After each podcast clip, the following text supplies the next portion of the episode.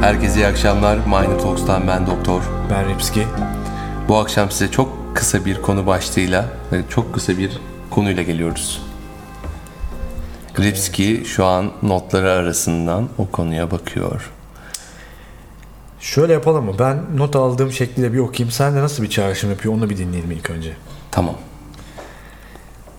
Demişim ki ayakkabılarımızı çıkarmaya üşendiğimiz için bilek boyunu geçmeyen derelere köprüler yapıyoruz demişim.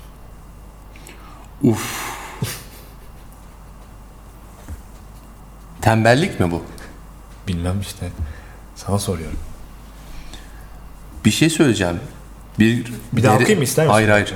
Bir derinin ayak boyunu geçip geçmediğini ayağımızı sokmadan nasıl anlayabiliyoruz ki köprüler yapıyoruz? Ayak boyunu geçmeyen dereyi anlarsın. Çünkü onun hemen her yeri. Böyle gördüğün zaman anladığın bir Evet, durum. E, Tabii yani. Ayak boyunu geçiyorsa zaten orada sıkıntı başlıyor. Ayak boyunu geçmiyorsa bakınca belli olur. Zaten suyun akışından bile anlarsın. Onun böyle incecik böyle çarşaf gibi dalgaları olur. Öyle değil mi Reji? Kafa sen, sallıyor Sen Reji. çok dere geçmişsindir. Ayak boyunu geçmeyen derelere köprü yapıyoruz. Ayakkabılarını çıkarmaya üşendiğin için kalkıyorsun koskocaman köprüler yapıyorsun üstüne böyle. Onu üşendiğimiz için mi yapıyoruz? Bilmem onu soruyorum işte. Ben korktuğumuz için yaptığımızı düşünüyorum. Ya, Ya- ayak boyunu geçerse diye. Ya derinse diye mi?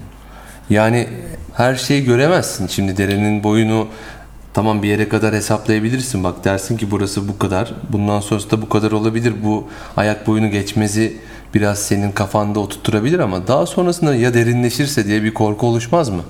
Bundan dolayı o köprüyü yapmaya kalkışmaz mısın?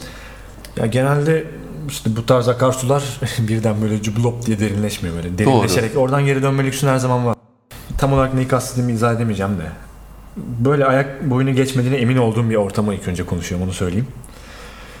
Buna rağmen hala ayakkabını çıkarmaya Üşeniyorsan. üşeniyor olabilirsin, çıkarmayı tercih etmiyor olabilirsin. Belki ayakkabıyla daha iyi gözüktüğünü düşünüyor olabilirsin. Ayağın kokuyordur belki. Belki ayak, belki çorabın deliktir. Aynen. Hazırlıksız yakalanmışsın. Çok utangaçlık Sırf bu yüzden ama. Yani tüm bu uyduruk korkular yüzünden sebepler. Koskoca bir köprü inşa etme maliyetine katlanıyorsun. Bunun bütün o şatafatını çekiyorsun. Bir de sen geçtikten sonra sırf sen geçeceksin diye o derenin üstü o köprü kala kalıyor. Örnek ver örnek ver. Şimdi Yani böyle şatafatlı yü- kelimelerle belki, belki sen süsleme. bir kere dereye geçeceksin diye 100 yıl orada o köprü kalıyor. Bunu söylemeye çalıştım aslında. Örnek vermeyeyim, vermeyeceğim. Yani böyle çok böyle bu konuları açtıkça şey oluyor. Ee, geçen bölümleri ben biraz tekrar dinledim bu arada.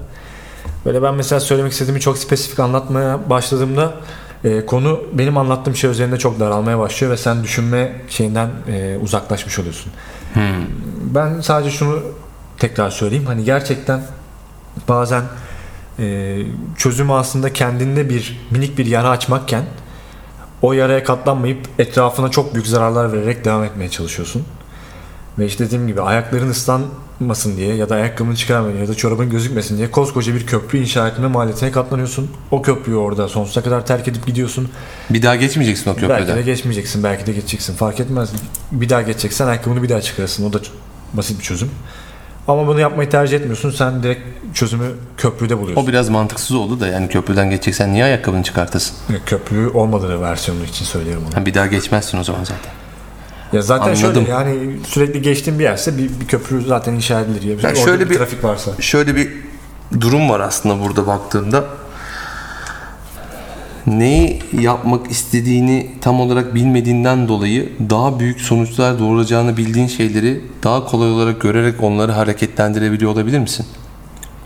Nasıl yani? Yani şöyle bir şeyler daha önce birileri e, o ayakkabılarını çıkartmayı ya da çıkartmaktan korktuğu, üşendiği herhangi bir sebepten dolayı o köprüyü yapmıştır. Sen de bunu görmüşsündür. Sen de bundan dolayı o köprüyü kuruyorsundur diyorum. Yani aslında yine bir cesaretle alakalı bir durum oluşmuyor mu konu içerisinde? Şöyle yapalım o zaman diğer tarafta anlatmaya çalışayım.